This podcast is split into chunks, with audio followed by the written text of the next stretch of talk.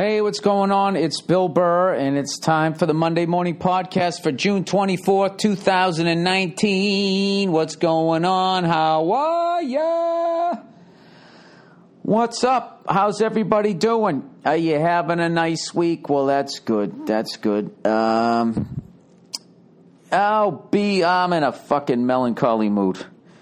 I really am. Uh, some bullshit going on. You know, you get older, things happen to people that you love, and it fucking sucks. So, with that, we're going to plow through. with that, we're going to plow through. We're going to plow through. We're going to bring the comedy through the pain. Getting on this jokester train, it's Billy. And he's got on his clown makeup. Um, Jesus Christ, I didn't realize the fucking shit I was going to stir up telling that funny story about the club that didn't put me on. And then everybody started going like, you know, that club, I got to tell you, they, they do some things that are not exactly uh, things that you might want to be doing to people. So now I'm kind of glad I didn't go up there. Um, but anyway, I've been, I've been working. Oh, I've been working my new fucking 25, 30 minutes that I got since I uh, did the special. Not saying it's good, not saying it's it deserves to be listened to by human ears, but they have to because that's just how the game is played. So uh, I went up. Uh, the hell was I? I was at the. Uh, I was at. I'm not even going to say the comedy clubs now because I don't want to get anybody in trouble. But I was on stage and uh, you know the usual shit that happens now when you do a fucking comedy show is uh, everybody's having a great time, and then a younger white woman all of a sudden has has to fucking be offended by something, right? So I was joking about that, and you know, then lo and behold, I'm doing my set, and all of a sudden this woman starts bitching about something. I go, ah, oh, the classic. There she is. The young white woman doesn't like the joke. The host show has to stop. And she goes, I'm not white. You know, and the lights were in my eyes. I was like, well, you look white. I can't even see. I go, what are you? And she's like, I'm Asian. And she said it with a real attitude. I go, well, Jesus, oh, fucking relax. Stop acting like you're special. There's like six billion of you. Sitting here talking about yourself like you're a fucking albino alligator. Someone wants to make a bag out of. to her credit, she laughed her ass off. Now, I know that was taken out of context. when on a comedy club. You're listening to this at home or maybe at work, and maybe that offended you. And you need to hashtag something. Um, that was fucking funny. She was cool, though. Thank God. She ended up being cool. Um, but I tried out all my new shit. And. Um, I, I actually was down in the village afterwards, and I've been working this abortion angle, and I got pro choice people. I got them to give me an applause break on something that was not pro choice on the fucking issue, which made me feel great. And um, just had a, uh, it was like the perfect night. And then Verzi and uh, Bobby Kelly were there, and we went, oh my God, I got to tell this fucking story. So Verzi gets a, like a box of fucking Cuban cigars, as did I. We both, a buddy of ours got us, oh shit, he doesn't even know this yet. He's going to know now. He got us this box of Cuban cigars and he, he sent us pictures going, What do you want? You want all Cubans or do you want this mix of Cuban cigars, right? So I'm like, Well, I'll take the mix, you know? I'll take the whole uh, smorgasbord there, right? So, um, Verzi, I, like Verzi didn't know the same guy. You know, he's a buddy of ours. He hit us both up and sent us, and we, you know, he didn't have us on the same like text chain, so neither one of us knew. He goes, "Dude, I got a, I got the variety box." I go, "Did you get it from so and so?" He goes, "Yeah," and he goes, "Great." So I'll meet you down the cellar, right? And he goes, "I got Cubans," and we're all excited, right? I go down. I do a couple, two, three sets. I have a great sets. Verzi fucking murdered. By the way, Verzi's going to be at Laugh Boston this weekend. Please go out and see this guy, man. Okay, fucking, this guy's the real deal, and like he has turned a fucking corner, and he is not the same comic when he headlines that he is when he's opening for me. Um, there's a whole other level that he goes to just because he has the time to really work ideas, and I'm so thrilled for him. And uh, watching, you know, I, there's nothing I enjoy better than seeing a comic, you know, all of a sudden they got like that growth. They they turn the corner and all that. You know, inspires you to fucking try and push yourself and yada yada yada and all that, right? So, um, anyway, so we're going to, oh, that also reminds me when we were sitting in the park, Bobby Kelly was going, Jesus Christ, I had to go in after Jessica Kirson. And I was like, oh man, that's a tough, oh, that's a rough one. He goes, yeah. He goes, she can like, she goes, dude, she's like three comics in one. She can do voices. And I even, I jumped on right there. I go, she can be big. She can just be standing there. She's got like every tool in the fucking toolbox. And by the way, oh, what a coincidence. All Things Comedy produced um, her upcoming uh, special along with Ian Edwards, another beast. So it was just a great night. So we're upstairs at the cellar, about ready to go over there. And, uh, Bobby's into cigars too, and what you have to understand about Bobby Kelly is Bobby when Bobby gets into shit. Remember when Tom Cruise was talking about Scientology and he was just like, "I fucking get into shit," you know, which is the reference we used on F is for Family when when when Vic Reynolds go, "I get into shit." That was a, a nod to him. Um, flying helicopters, whatever Tom Cruise does. You know, is a stunt to be done. Next thing you know, they're duct taping him to the side of a fucking 747. I mean, lunatic, but in a good way because you you get to enjoy what the fuck they do, right? And um, uh, what was I going to say? So Bobby's the same way, right? He gets into shit. He fucking gets into shit. So he got into cigars. All right, I'm into cigars, but like I'm not like one of these fucking people like you know I'm not like a connoisseur. You know, I know about some cigars, but like any one of you out there could educate me on, on this is a Connecticut leaf and all of that. Mm, mm, I like those guys and they light them and they're like going, oh, I'm to hints of hints of chili pepper with a, with some chocolate of some chocolate aftertaste. It, it fucking drives me up the wall because first of all, they know what the fuck they're going to say before they light they lit it. They already took it, and it's like they're lighting it, and they're already hearing feeling hints of this and hints of that. Like they're this fucking five star chef. The fuck out of here! All right. The only cigar I've ever lit where as I was lighting it, I was like, oh my god, was a any Cuban cigar I've ever smoked that was actually real. So anyway, we're at the cellar and Verzi's like, I got Cubans. And Bobby's like, You got Cubans? Yeah. Or maybe I was excited. So Bobby's just sitting there, right? Like the fucking dawn of cigars. He's sitting there, you know, like when that guy in Goodfellas comes in and he has a problem with his restaurant. He's just saying, Oh, what do you want me to do? What do I know about the restaurant right? So Verzi, I mean, Bobby just goes, Let me see him. So Verzi gives him the box he glances at the cigars and immediately he puts he puts on his glasses and he lifts he, he's looking on the side of the box. He's not looking at the cigars. And i immediately knew what he was going to do. I was like oh no. Oh. This is my favorite thing. He put on his glasses that i swear to god look like the windshield on a fucking motor scooter each lens. Giant fucking glasses. And that was not in a lit room was not enough. He then took the the flashlight on his phone and puts it on the serial number. And as he was doing, in my head, I'm like, "Don't do this, Bobby. Please don't ruin the night before it begins." And he looks at him. He just and he just puts the box down, shuts off the light, takes off his glasses, and looks at first. He just goes, "These are fake."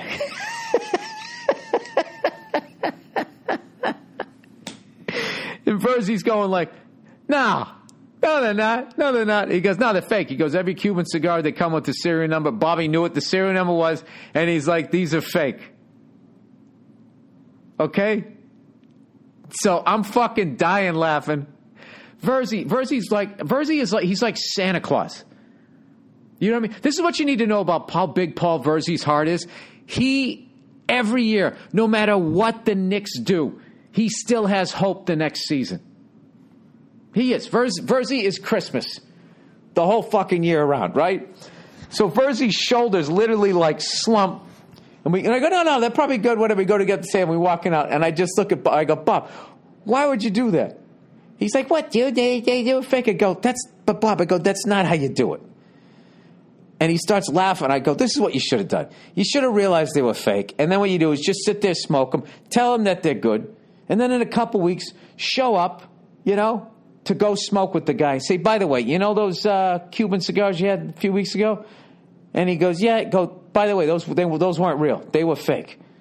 And then you pull out and go, but here's here's a real one. Okay? And then you could educate him on the serial number and all that. So Bobby goes, All right, fair enough, fair enough, right? And then Verzi goes, Yeah, dude, I don't think these are fake.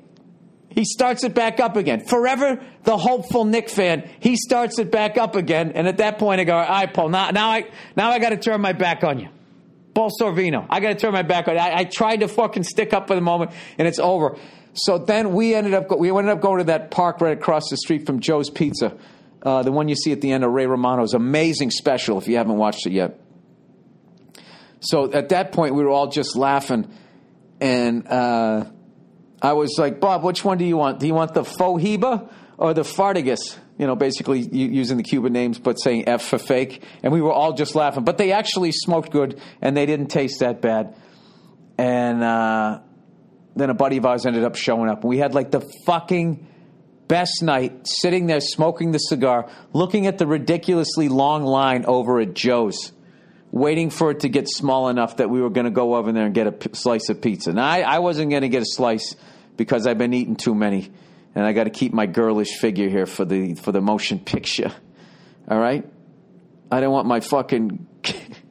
I don't want my fucking second trimester alabaster belly taken away from the true star of the show, which is my mustache. Um, so we just sat there the whole night, and then we just started talking about how much money do you think Joe's is making, and fucking, you know, how my dad always wanted to open a pizza parlor, Verzi wanted to open a pizza parlor, and all that shit. We just sat there shooting the shit. And just, I can't even, like, it was like one of those things, classic great cigar where it was just like, great cigar hang, I should say before Bobby calls in. Dude, it wasn't great. They were fake, dude. Dude, that conversation in the park had a serial number on it that wasn't real. That wasn't real conversation. We just said we talked comedy. Um, that's what where we were talking about his sets, and Bobby was talking about having to follow Jessica, and um, I don't know, just had like the greatest, the greatest fucking night, and uh, I don't know. It's why, you know, as much as a good time as I, I had drinking booze for all those years, I can kind of walk away from that because, you know, there's an inebriation obviously involved with boozing, even if you just have a couple. And a lot of great conversation is lost. Um, but with cigar, but even then, I got I got to go easy on the cigars. I'm, this whole talk is making me want to smoke one right now. But I will tell you, last night I went out and I did uh, Big Jay's Skank Fest. I never, you know, what's funny is I never really put that. To, I know what that word means, but I never because they put fest at the end of it. Like you could call something fuck fest, and when I showed up and there was an orgy there, I would still be surprised. Like once once fest is at the end of it, that the, the prefix is no longer a, a, a single word anymore. It's just the beginning of it, and it doesn't doesn't even dawn on me. And I'm not saying that there was a bunch of skanks there, but it was just like, it reminded me the energy was like when you used to do those Opie and Anthony live events, where it was crazy, maniacal fans with ridiculously awesome loyalty, and it was slightly scary.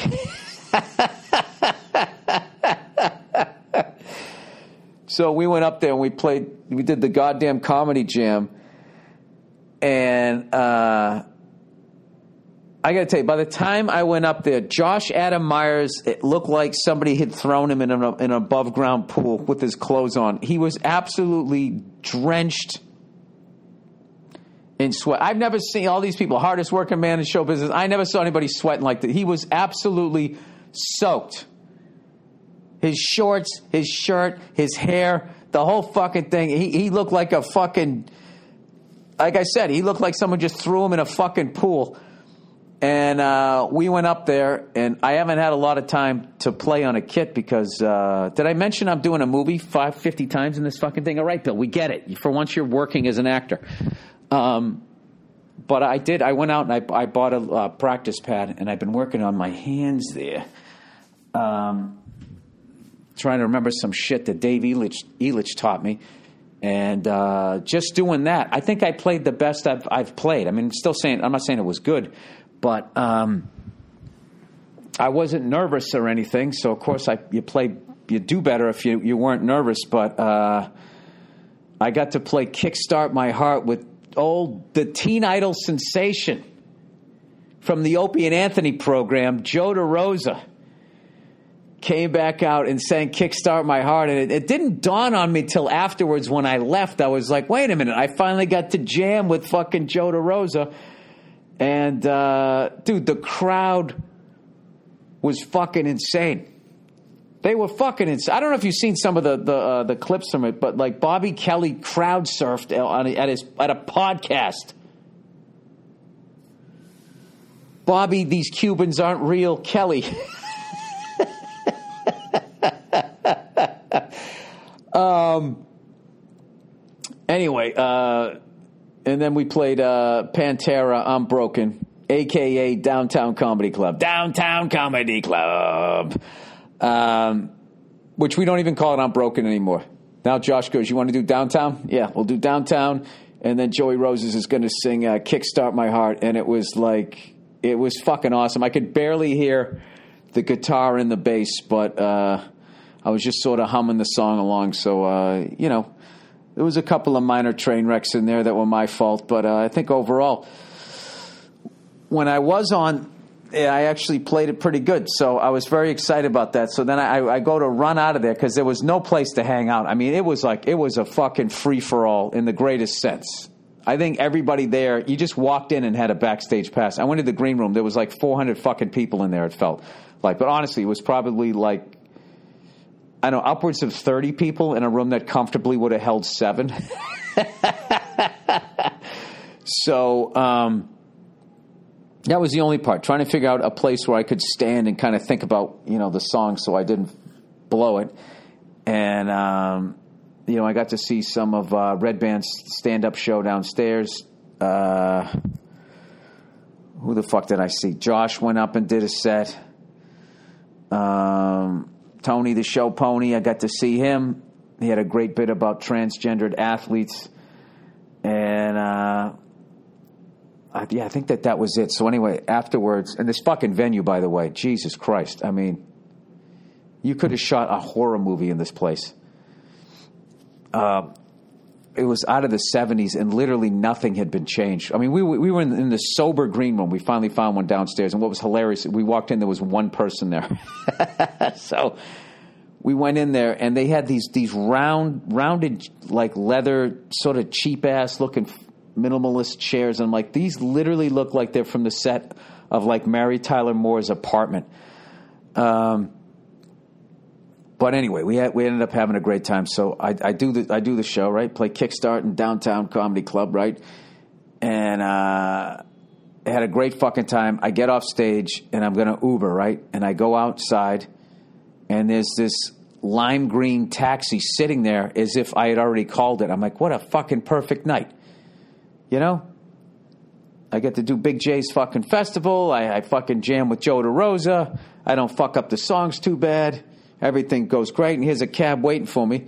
I said, Are you on? And he's, he's like, Yes, right? And I go to get in. And I, he goes, Where you going? And I was like, uh, I'm going to uh, 81st and 3rd. He's like, 81st and 3rd? I go, Yeah, in Manhattan. He's like, Manhattan? Yeah, Manhattan. Eight, one, and three? I go, yes. Manhattan? I'm like, yeah, New York City, Empire State Building, if I can make it there, right? And then I'm thinking, like, oh my God, we're in Brooklyn. He doesn't want to go all the way out there. He's a lime green cab. He's going to have to drive back empty. So I just, I fucking say to the guy, do you not want to go? And he goes, No, no, no. How, how do you want to go? Midtown Tunnel? You want to take the Williamsburg Bridge? And I'm like, Whatever you think is faster. You want to go Midtown, Williamsburg? I go, Whichever. 81 and 3. And I just go, Dude, go fuck yourself. And I got out of this fucking cab. I knew what he was doing. But I had to commend it. The fact that in a second language he still knew how to play dumb so he could get what the fuck he wanted. It was such passive aggressive horseshit. But I, I, I, have to commend him that it did work. And then he had the audacity, as I'm standing there across the street waiting for my Uber, He was he was outside of his car, leaning on his car, just looking at me, like like the guy that Clint Eastwood kills in a western. You know what I mean? Like, you know what I mean? You can just tell like this guy's just going to be a dick. I mean, maybe he was mad at me, but I, I didn't overreact because I went to get out of his cab and I was waiting. No, wait, wait, and he didn't do it. He just let me get out. Fucking cocksucker. By the way, my temper is back in full force because I have not fucking gone to therapy and been able to talk about my. And, and the big thing about it's been helping me about the therapy is I'm always thinking in my head like, well, if I talk about this, then I have to go in and talk to her and say that I failed this week. Now I don't have that. I don't have the parameters, so I, I gotta, I gotta, I gotta get it back under control. Um, I mean, it does make for great stories here on the podcast. I imagine.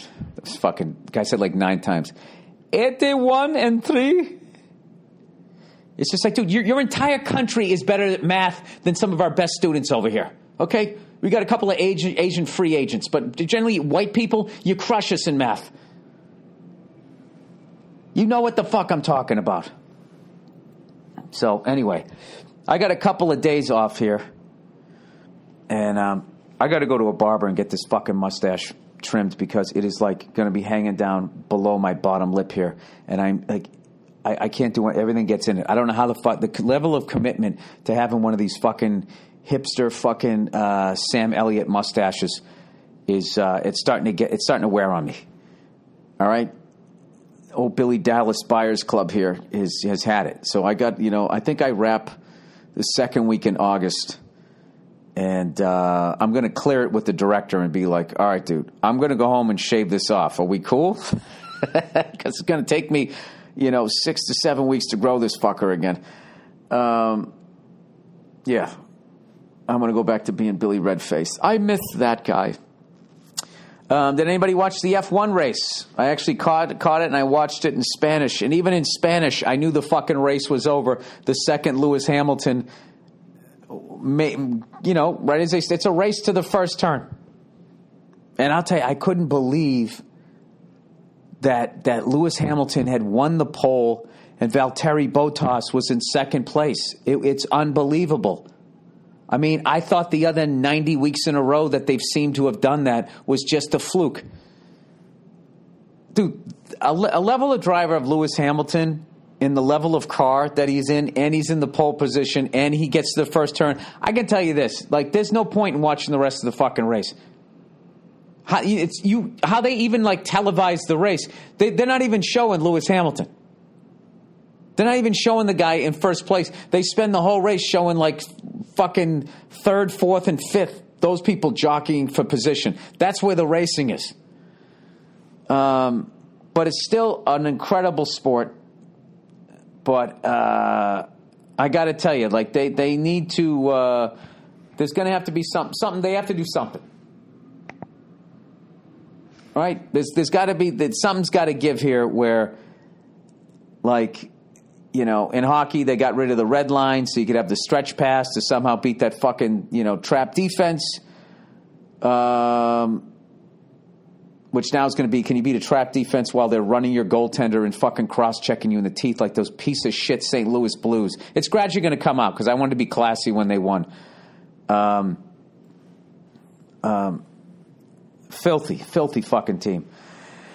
But, you know, Bruins have had filthy teams. That's how I'm making my peace with it. Uh, but it just kills me. We should have run their fucking mediocre goddamn goaltender, which, by the way, now that you've had your parade, because I don't want to rain on your parade, now that it's gone, dude, that fucking horseshit where they would say, those guys won more games than any other fucking rookie. That, that fucking guy, if we scored the first fucking goal, the guy let up 10 goals in two games and was pulled out of one game. Everybody fucking relax.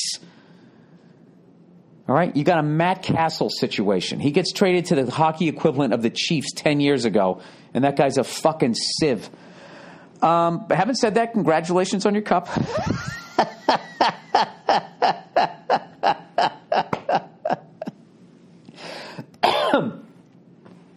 the fuck was his goals against? 10 goals in two fucking games. Jesus fucking Christ. And they're just sitting there ball washing the guy. Um, He's the reason why they're winning. Oh, is he? I thought it was the fucking goons he had in front of him, fucking taking runs at people and boarding everybody. I thought it was that. Call me crazy. Um, anyways, where am I? Uh, let's read some advertising here. All right. Oh, in good news, in better news here, uh, I was actually home. I was visiting, as I've sort of alluded to, one of my friends is uh, gravely ill. And, uh, you know, that's never fun. But I did go back and I met up with a bunch of my high school buddies who I've still been in touch with 30 some odd years. And we, we hung out and we were all talking about the hangover of when the NHL and the NBA playoffs end because there's such high. And they, they go, oh, God, let's watch a baseball game. It's boring. I go, nah, put it on. Settle in. Settle in. It's fucking great. It's a great fucking game, right? And we happened to watch that Red Sox game where we were down four to nothing against the Blue Jays, and we came back and won um, seven to five in 10 innings. Ended up being a great game. And we were talking about the old days and all of that shit. And uh, I read the next day in the Boston Sports page, which I never get to read anymore. I think I have a subscription to both the Globe and the Herald. I just don't. I can't remember my passwords. Um, um, they were talking about our coach. Was it Cora? Our, I'm, I'm so not a baseball guy right now. Our manager's decision. I guess we we brought a pitcher in and we walked somebody to get to a guy who was four for four for the night and everyone was scratching their heads. But the pitcher we had was the guy had gone 0 for 3 lifetime against him. So everybody thought that he walked him because the 4 for 4 guy had never got a hit on our pitcher. And, he, and our manager was like, That's not why I did it.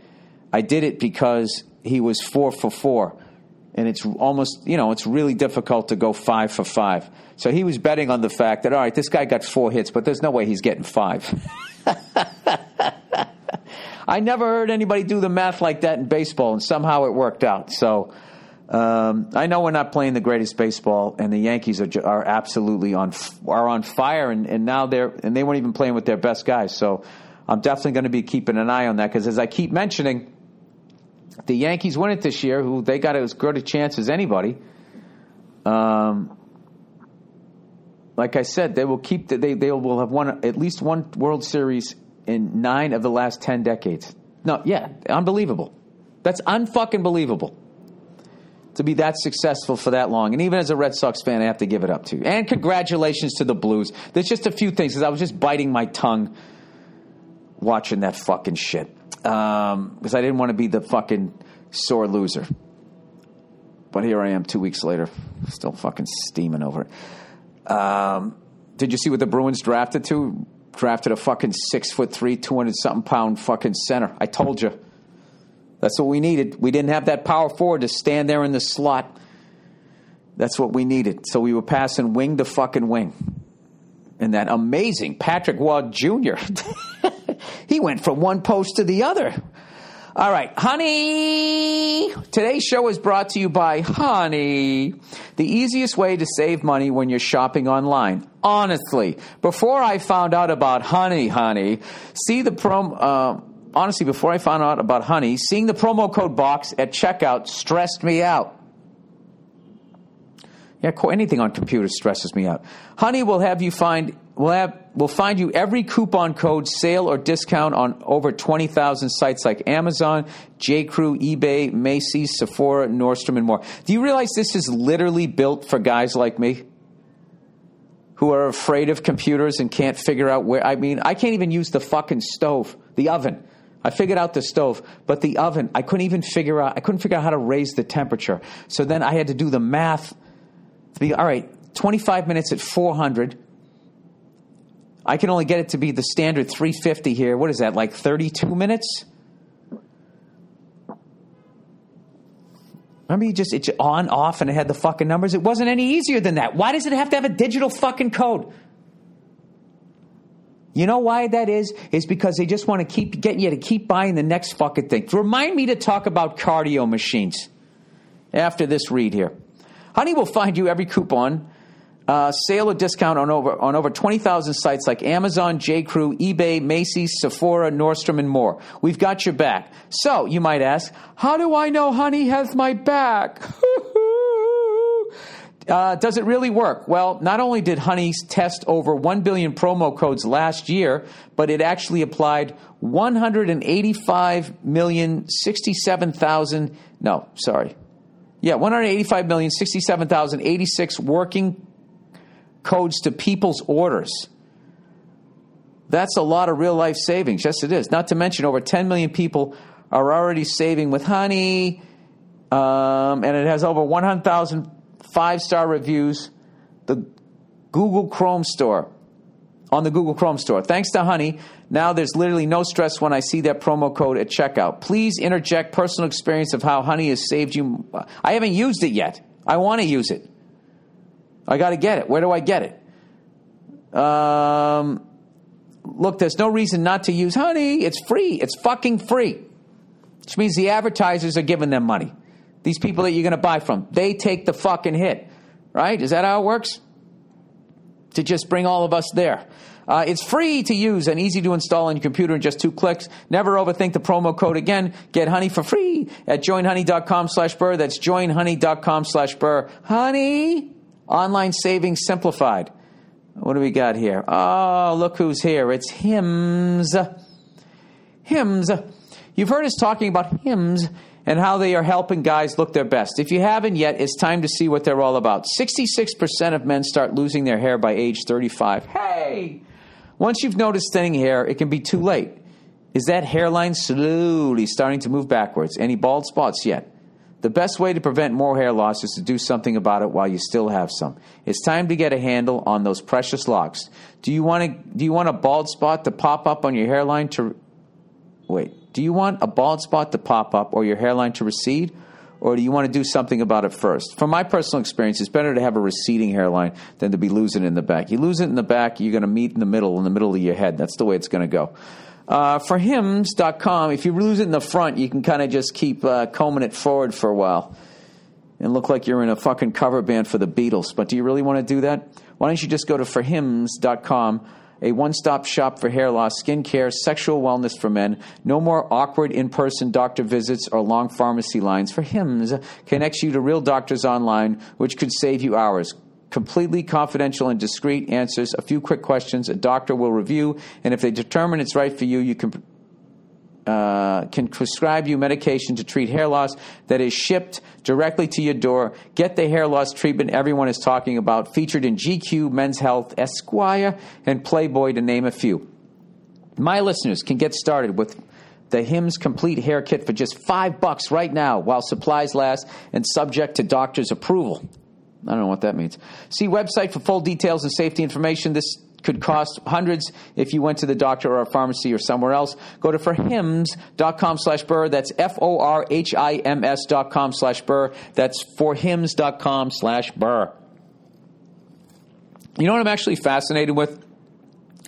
Um, rock bands, all male rock bands where nobody loses their hair.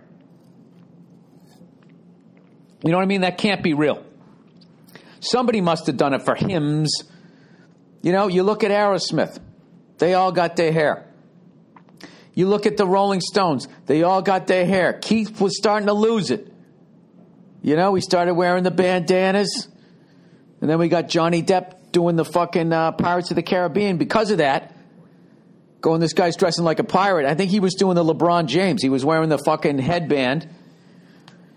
And then, I don't know, I just saw him recently and he, he got it back. He looked like he had a fucking decaying bird's nest on his head for a long time. And being the fact that he was a smoker, I was really concerned for him. You know?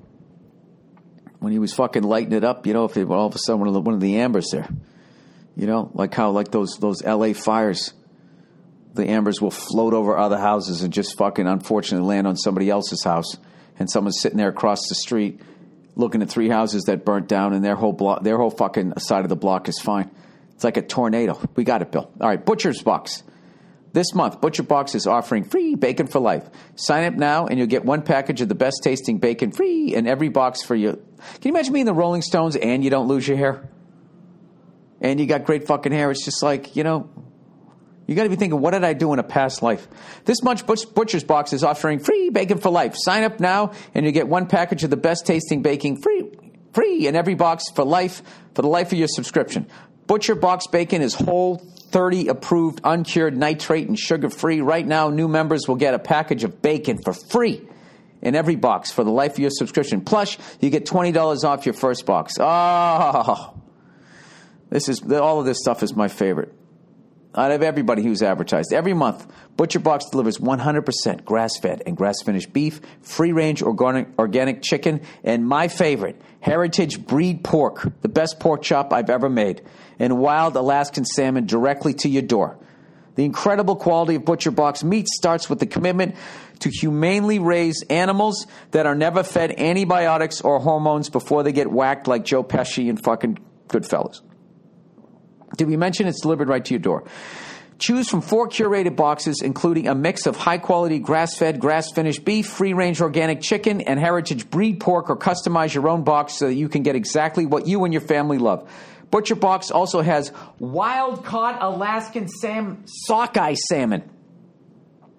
What did you call me? I just said Alaskan salmon. I thought you called me a sockeye salmon. And Butcher Box bacon that is sourced from heritage breed pigs and is uncured, nitrate free, and sugar free. By the way, if you didn't know what heritage breed pork uh, pigs are, they can trace their bloodline back to Europe. These are purebred pigs, the best of the best when it comes to pork. All right, they ain't the bastardized version over here like me, where I'm, you know, I'm German, Irish, Scottish, Dutch, French, right? I think I got a little English in there. I don't know what the fuck it is. No, these are 100% European fucking pigs. I don't know what they do to the European pigs over there. I don't know if it's the fucking DJ music, you know, the house music they listen to. I don't know what the fuck it is. The EDM, but they just taste better than uh, the ones over here that are, are, are, listening to our shit, you know? My favorite cut is uh, obviously the pork chop, without a doubt. Heritage bred pork. There's no easier way to get high quality meat. You can trust, there's no commitment and you can cancel at any time. To receive $20 off your first box, box and a package of free bacon in every box for the life of your subscription. Go to butcherbox.com slash burr, enter burr at checkout. Go now. It's a limited time offer. Good Lord, everybody. Is there anything more American than a package of free bacon in every box, whatever subscription you have? All right, let's talk cardio machines because that's what I've been doing. And um, this friend of mine was claiming there was a new cardio machine where he's burning way more calories than you do on an elliptical at the same amount of time. And it just dawned on me. I was just like, that's just sort of like the scam with cardio equipment is that once people buy something, they're so fucking expensive it's like they're not going to. You know, my mother bought a fucking NordicTrack in the late 80s. She's still using it. Still works up a sweat and all of that shit, right? She got it for my dad. He never fucking used it, and she uses it, right? So the thing about that game is is in order to get people to buy again, you have to you have to somehow come up with some sort of device that is it's burning more calories in a shorter amount of time. All right? And the thing about that is it just it just says enter your age, enter your weight, and uh, uh, what else? There's something else. I don't even know what the fuck it is. And then it just says, oh, you burn this many calories. It's like, don't you need more information than that? I don't have a fucking science background, obviously.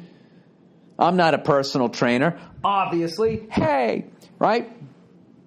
But I said, like what are you what the fuck are you doing? I think they just fudge the fucking numbers to drive the market. So I just looked up I just looked up cardio machine scam. And I found this fucking article. First of all, first of all, what was funny was most of them were trying to sell you cardio equipment. And this article that I ended up reading, this guy was breaking down all, all the ways why those things are they're just they're not accurate because it's basically like if some if I was to get on a cardio machine in the shape that I'm in and work out at at a certain level like it's it's going to be challenging to my body type, right? If someone else of like the exact same whatever proportions as me, who on paper we are the same, but they they have more like athletic DNA or whatever, and they barely break a sweat, they're going to say that they fucking burn the same thing. Like everybody's like different. You would need you would need so much more fucking information. And I really just feel like the whole fucking thing is a scam. I'm not saying cardio machines are bad. I'm just saying buy one and if it still fucking works, don't get suckered into buying something else.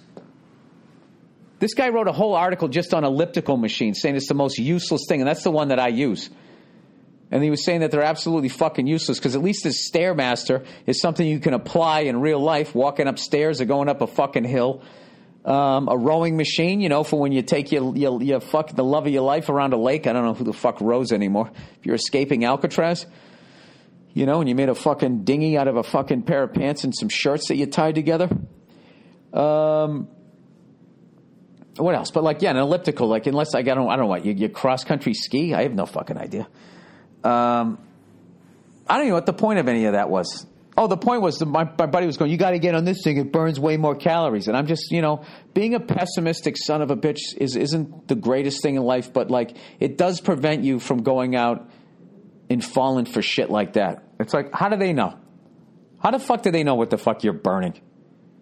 You just tell them your age and your weight. They don't know how much of that is fat, how much of that is muscle. You don't have to say how tall you are on most of them, right? So you have a little fat fuck and then a tall, skinny guy, and they're trying to say that they burn the same calories. You know? The fatty's almost dying, and old Stretch over there, he's barely breaking a sweat. I don't know what to tell you. All right, let's uh, let's do some of the reads here for the week. How much time have I done here? The only thing I don't like about this new fucking one is difficult to figure that out. All right, 41 minutes in. Okay. Whoopi and Bella Thorne from a lady. All right, so last week I was talking about Whoopi's response to this uh, this celebrity who had sent some naked photos to her boyfriend, and they were on the cloud, and some asshole got them, and he tried to blackmail her, and then Whoopi was just like, "Well, what the fuck are you doing that for? You're famous." And I was like, "That's exactly what my mother would have said." Uh, hey, Billy Bald cunt. This is from a lady. I love when the ladies write in. Um, the thing about what Whoopi said is that I think Thorne realizes she made a mistake. Whoopi just jumping in like, hey, dumbass, that was dumb. I'm older and smart. Oh, I'm older. Yeah, look at that. Look at that. You're throwing a little shade her way. And smarter than you. You shouldn't have been so dumb. Isn't helpful. That's not what she said. That's not what she said. All right, she goes, if I went swimming and lost a foot to a shark, you know, that's a great comparison. I think that, you know, uploading naked photos of yourself that somebody black and you look fucking great by the way. I didn't see him, but like I saw Joy Behar was going like if I had a body like that, I'd fucking be plastering around the subway. I love Joy, by the way. I got to work with her on crashing. She's fucking hilarious. Um, she goes, if I went swimming and lost a foot to a shark and the paramedic just comes up and says, hey, fuckhead, you should have known sharks are in the ocean. I'm not going to check if you're all right just need you to know you are an idiot. I fucking realize I made a mistake. You don't need to publicly chastise me. All right, that that that right there. First of all, what you're saying, Whoopi said she didn't say, and then this this comparison is not the same thing. Okay, a paramedic's job is to come up to you if you're bleeding, is to stop the bleeding, to get you to the doctor's, to the hospital while you're still alive. That's his job. Whoopi's job is not to make this person feel better. Okay? And she didn't say, hey, dumbass, that was dumb. I'm older and smarter than you. You shouldn't be so dumb. That's not what she said. Okay? And the, the thing about you fucking people, about people in general, is you know, when you fuck up in life, if somebody doesn't hold your feet to the fire, speaking of feet, you're not going to learn anything. If people are just constantly coddling you, all right, you don't learn anything. And then, secondly, this is a famous person. Famous people are not people. They are just things that people use to get through 10 minutes of their fucking day on a radio show or a fucking blog that they don't feel like doing that day. So part of being in the public eye is getting trashed. All right? At the fucking pathetic level that I'm at. All right? I, I literally, I stopped reading comments on social media years ago because it's literally it's like 80% negative. That's basically what happens. All right? But what I liked about what Whoopi said was it was old school parenting. All right? Yeah, you fucked up. Just because you fucked up doesn't mean you deserve a hug and somebody cries on your shoulder. I'm not saying that you don't deserve that. Okay? But somebody also needs to, like, you know, if, if you just like, oh my God, this happened and I'm a victim, and somebody just goes, yeah, that's so terrible. Oh my God. I hope you're okay. Like, what did you learn? If you take a jump shot at the end of the game when there was a guy underneath and you missed the fucking shot, and everybody boos you, and then you're in the locker room crying, is the coach not supposed to bring up that there was a guy open underneath that had a way higher percentage of a shot next time you get into that fucking situation? You know? I will say this what she didn't do in the end was what a, a, great coach would do is after he gave you shit for fucking up, he would then build, don't worry, you'll get him next time, but blah, blah, blah, blah, blah. All right? I, I will give you that she didn't do that. But it was refreshing to have somebody like hold somebody fucking responsible for their fucking actions. I mean, it was a little ridiculous that you're just going to fucking, that you're going to do something like that. I don't know. She is younger. I don't fucking know. I don't, I don't know. But I mean, I don't, I, listen, I'm, I'm not even saying Whoopi was right. All I knew was it, it made me miss my mom.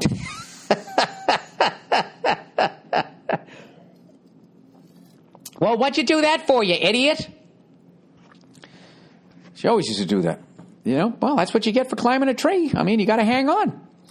All right, Saturday. Dear Billy uh, Linguini Istics, uh, greetings from Rome. Oh, one of my one of the great trips I ever took. You're constantly emphasizing the oh Saturday and Saturday with a Boston accent. Is that from something? Or is it just how Boston drunks talk when they're Boston level drunk? Uh, love your music choices. Well, that's Andrew. That's not me. Andrew makes uh, the music choices. Um, I'll say, I'm going to come over there on say. Um, it's an exa- it's an exaggeration of Saturday. And there's some people say Saturday. That's what it is. Why don't you come over on Saturday? We'll figure it out. You know, it's like really a harder Boston accent. So me and my buddies, being living in LA and missing the Boston accent, exaggerated to the point that it became say. But it's my much go. it's Saturday. My mother-in-law came over this past Saturday, and she was in rare form. Um, that's where it comes from. It just comes from. Um, well, it really it comes from yeah, being there and then also watching Steve Sweeney making fun of the Boston accent, and uh, when all of us comics from the Boston scene, scene all ended up in L.A. at the same time. Um, that was, you know, it was, you know, it was a fucking culture shock to go from Boston all the way out to L.A. It's just so fucking different.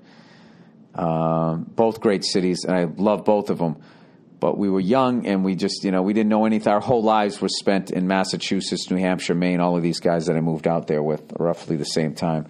So the way we dealt with homes being homesick is we hung out with each other and uh, as we were starting to lose our Boston accents, like as much as I still have one, it's it's not it's not even remotely what it used to be. I have a very soft Boston accent, if you can believe that.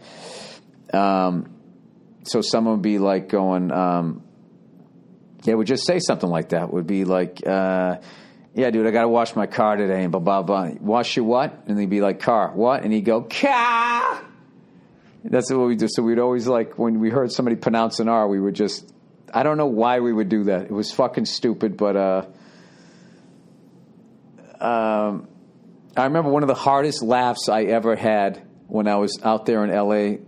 We were doing time in this now defunct the L.A. Cabaret. I can't remember what the fuck it was called. It was this way out in the valley.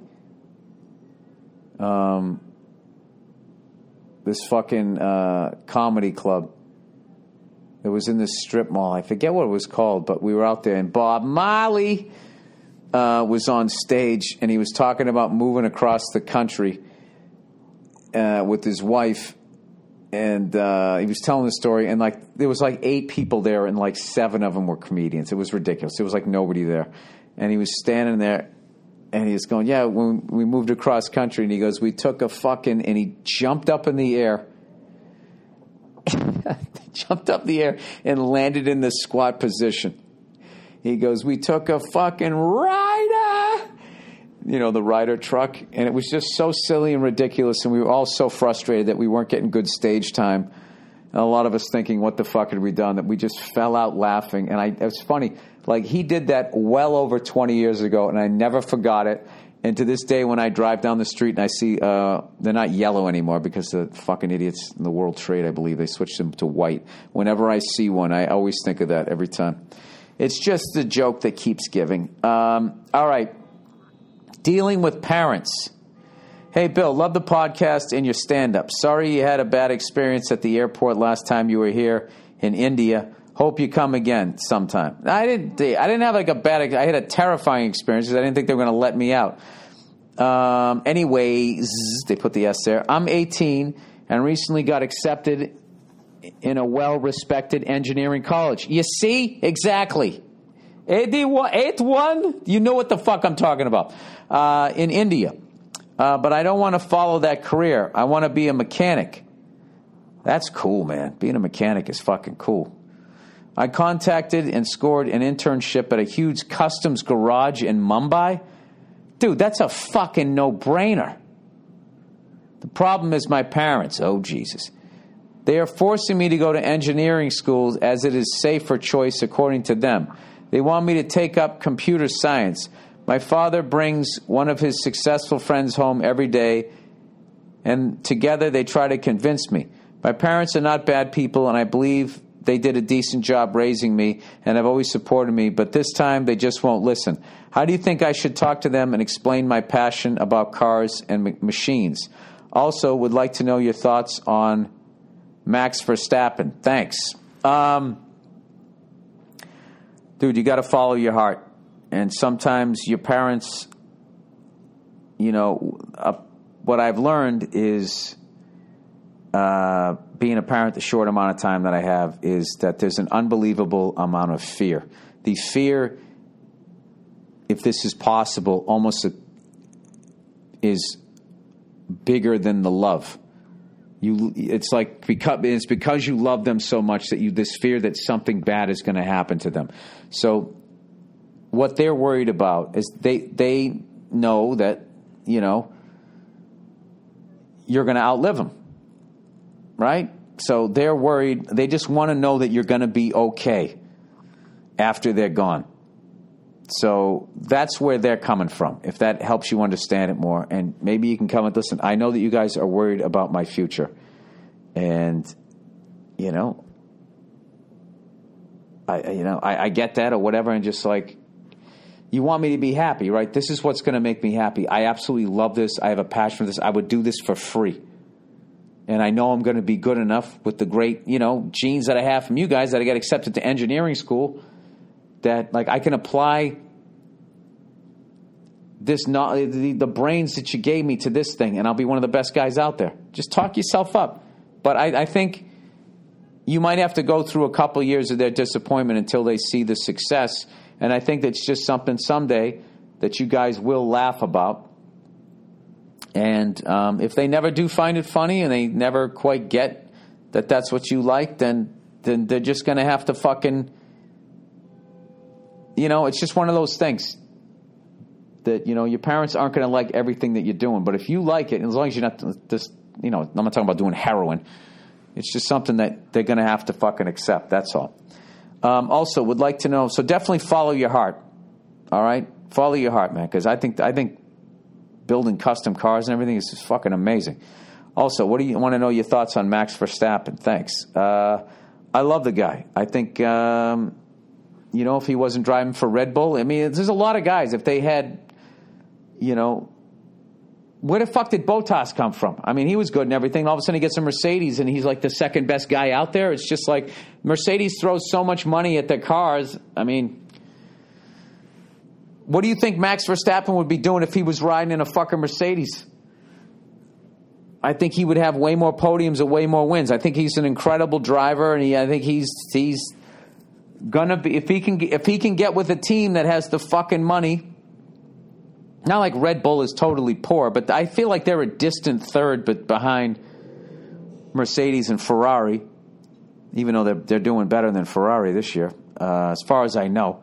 I've been kind of busy, but uh, I think if, if he was driving a car equivalent of that, same thing as Daniel Ricciardo, I think there's a lot of guys out there that could be, which is a shame. And then you could really see some incredible racing. And I got to be honest with you, I don't know if they need to make the tracks fucking wider or what, but they got to do something where these guys actually have an opportunity to pass each other, because, you know, I watched 17 to 19 laps of that 50 something lap race. And I just kept looking at the distance between Bottas and, and Lewis Hamilton. It just kept getting bigger and bigger and bigger. And it got up to close to six seconds. It's like, I'm not fucking watching this. I got my kid. I'm going to go take my kid to the park. Forget it.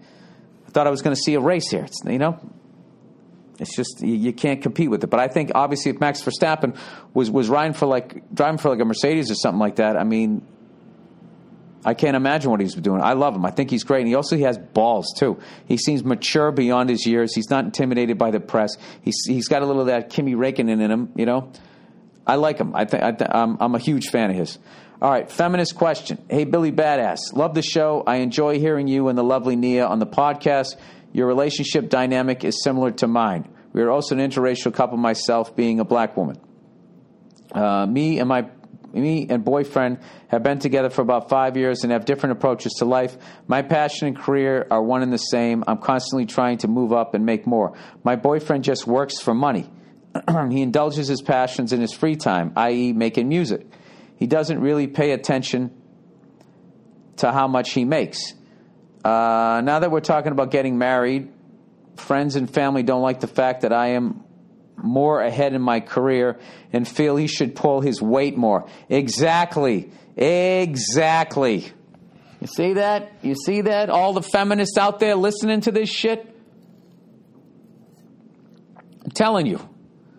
There's that fucking thing out there. You know, it's like if a guy isn't bringing home the bacon, he's like he's just an adult teenager. What what are we doing here? You can't make a baby. You have an ingredient, but you know got the easy bake oven there. So what are you doing? You got to make money. Um, my only problem with, and she says, my only problem with that is the situ. If this, if the situation was reversed and he was making more than me, no one would care because he's a man. Exactly. Sometimes I wish he made closer to what I make make, but it isn't a priority for me in a relationship. What are your thoughts on this? Love the show and go fuck yourself. Well,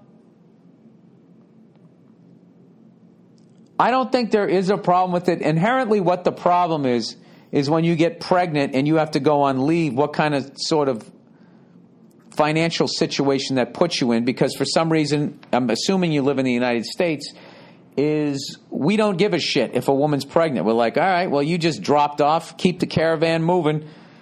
Um, you know, there's some countries they get upwards of six weeks off. They also pay like 90% taxes. That's the part that they don't talk, talk to you about. Um, I um, I agree with everything you're saying. Like, if it was flipped, they wouldn't say anything about you. You know, sometimes listen. If you love the guy, fucking marry the guy. Uh, you know, if he's going to be a good dad and all of that shit.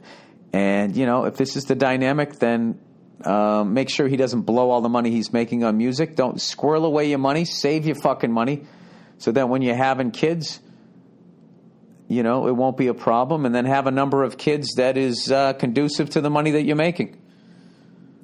I think you can work it out. You know? And don't forget to be nice to each other. All right? I know that sounds easy, but you know, you can just sort of just fucking start taking somebody for granted. You'd be surprised how much a little back rub goes either way, you know? I'm telling you. All right. The girl guys want to fuck but never want to date because of big boobs. Okay, so where the fuck is this one going? All right. Um, hey, Bill and Nia, I just turned 29 years old on the 19th, and although I should be feeling great, I've been a little bit down about myself as of recently. I ended a five year relationship three years ago where I was a lot heavier. I thought my boobs were just bigger because of my weight. I've lost 50 pounds since then, and I look and feel great. However, the boobs never left me. I've been on dates with some guys, but nothing has really come of it. A lot of them just wanted to hook up and that's not really my style for the first few dates. I try to dress as modestly as I can. I grew up in a strict Catholic household, so I try not to show as much cleave as possible. Uh, it's really hard dressing comfortably without looking like a church choir singer and dying of heat stroke. Uh, parentheses, I live in Arizona. Uh, my girlfriends and I met up for lunch a few days ago. I'm the only single friend without kids in the group. Um, and you know what? I bet a lot of them envy you on a lot of days. So before you get too down on yourself. Uh, there's this one lady in the group who no one ever really likes inviting because she's negative and self proclaimed blunt. AKA says rude ass things just to say them. They don't even make sense. Oh, yeah. You guys say, yeah, you get blunt. I would have used a different word that rhymes with blunt. Uh, anyway, the subject came up of me seeing someone. I mentioned how it's nothing serious. The girl then goes on this rant about how my boobs make me look like a girls guys just want to want to fuck but never want to date. She said that? She's pointed out that they make me look easy and a fun time girl. She said girls with smaller boobs get taken more seriously because guys get to know her, her personally. With boobs in her face, they cannot. Yeah, she's jealous of you. Also, they don't want to worry about their friends staring. I brushed it off at first, just thinking she was being a bitch, but the more I think of it, the more it bugged me and kind of made sense. Is this true? No. No, it's not even remotely true. That's a cunt. She's a cunt. All right? And your friends just sat back and just let her say that? I got to be honest with you. This sounds like you're one of those real housewife dynamics that I watch my wife watching where I'm just like, why the fuck would anybody hang out with a person like that? Somebody just said something like that to you don't you don't work that out. The fact that she said that and was that fucking rude in public and not thinking about your feelings whatsoever and said it in front of all your friends, dude, fuck her and in a lot of ways, fuck your friends. I don't know. I don't know. I don't know. I, I really should have Nia here for this because that comes into that fucking female shit where you guys are just, you guys are rude and mean to each other on a fucking level that is just like, I don't even get. I, I think it's because you guys don't solve shit physically the way guys do, you know, or the threat. Because with a the guy, there's always that thing in the back of their head where you're thinking like, this, this person could fucking punch me in the face if I go too far here. I got to watch what I'm going to say. And the fact that you guys don't have that, I, you know, I don't know. Um, that made me feel really sad for you. None of that is fucking true. All right, guys who just see you for your boobs and just want to fuck you, that's, you know, your boobs can actually help you because it can help because uh, there's other guys out there that just there's just many people just want to fuck somebody else. They just want to fuck them. You know what I mean? If you got the boobs, you can see where they're looking, right? So you can you can speed date. Your titties are helping you out. You know, I just Stay single until you meet somebody that is worthy of you not being single. All right? And I like the fact that you don't hook up for a couple, two, three dates. That's a good fucking thing. And I would really just, you know, go out there and ask the questions you want to ask. And, you know, when you start getting the answers you're looking for, that's the person that's worthy of your time. All right? Don't hang out with any more blunt fucking people. What a cunt. Um, ugh people can't handle me because I just say things. Now you're a cunt. All right, finally pushed back against sociopaths. Uh, I'll spare you all the wonderful praise and whatnot. as you probably get the point considering I listened to the podcast. Uh, I threw hot wax into the face and suit of the sociopath which has fucked with me and abused the friends slash lovely ladies in my world. Through hot wax, is that some young way of saying that you, you verbally trash this person? Are we talking literally hot wax? I'll start by painting a picture of the guy. Imagine a grizzled looking, flannel wearing, stocky guy with a shit eating grin standing about six foot. This guy is always such a cunt in every imaginable way. He's incredibly charismatic, and that's what gets you. He's always sounds so kind and loving, but underneath that is a manipulative asshole of the highest degree. Well, congratulations to you for figuring that out. Uh, tell that to his various exes, which he's done the following to them insult, beat, watch them slit their wrists on a FaceTime call while not intervening at all, and then bragging about it to his friends. Jesus Christ, the list goes on and on. A favorite quote of mine from him is I enjoy making her feel worthless. Sounds like he's in, in, in the company of men. You ever seen that movie? Uh, this fucker is deranged, yet every month I hear the same shit from everyone. He's been a, a lot better recently, or he's improving, or whatever else. Bullshit. People have been saying the same thing for months, if not years, and I'm sick of it. What is worse is that he'll slip in the fact that he has epilepsy in every possible scenario he can. Yes, it's a horrible condition, but all he does is talk about his seizures from the past to garner sympathy points. Yeah, okay. This guy is fucking. I, I will say the best thing, he is interesting. Uh, actual encounter starts here. Dude, I, I couldn't be around this guy because I wouldn't want to kill this guy. This is the, we're closing with uh, with two cunts, one female, one male. Imagine if the, the two of them had a fucking kid. Jesus. Actual encounter starts here. I was at the prom with my girlfriend and decided to sit down with her.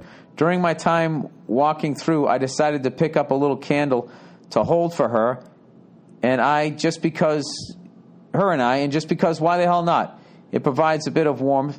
A minute or so after I sat down with her, the cunt walks over and stands in front of me, bends down, and blows it out.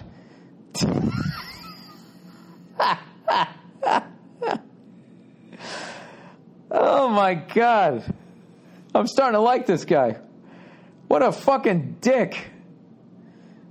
I'm just laughing because I'm not a. Mo- if I was you, dude, I would. I I I, I was wondering how you were going to justify throwing hot wax. Now I'm ex- I'm excited now. He go. He walks over and blows it out in front of your girlfriend. Oh my god.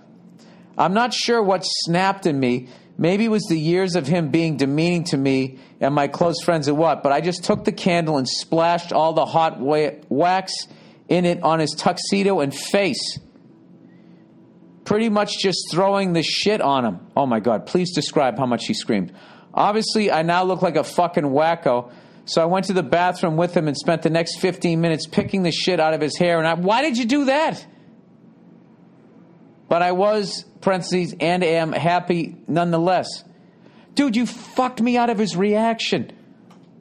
I wanted to hear him scream like a girl. Then you could have been Joe Pesci. You hear that? Is that a little girl down there? Um, why the fuck am I the only one who will stand up to this piece of shit? The amount of times I've told them to not be physical with smaller children because they'll learn from that is unbelievable. Was what I did warranted at all? Well, if what you're saying is true, absolutely. What wasn't warranted is you cheating me and my listeners out of his fucking reaction. I hate that you went to the bathroom and helped him out. God, this guy's got to be a good looking son of a bitch. Well, the obvious answer is no. All he did was blow your candle out. No, no, no, no, no. I'm agreeing with you. Dude, this guy's so manipulative, he has you questioning what you did. Um, let's look at the bigger picture. He's physically and mentally abused my friends, me, and his former partners with little or no consequences thus far. The boy has to be put in his place at one point or another. Thoughts regarding my retarded actions? Um, I think you need to buy some more candles or stop hanging out with the guy. I love that you did it. I hate that you didn't describe his scream.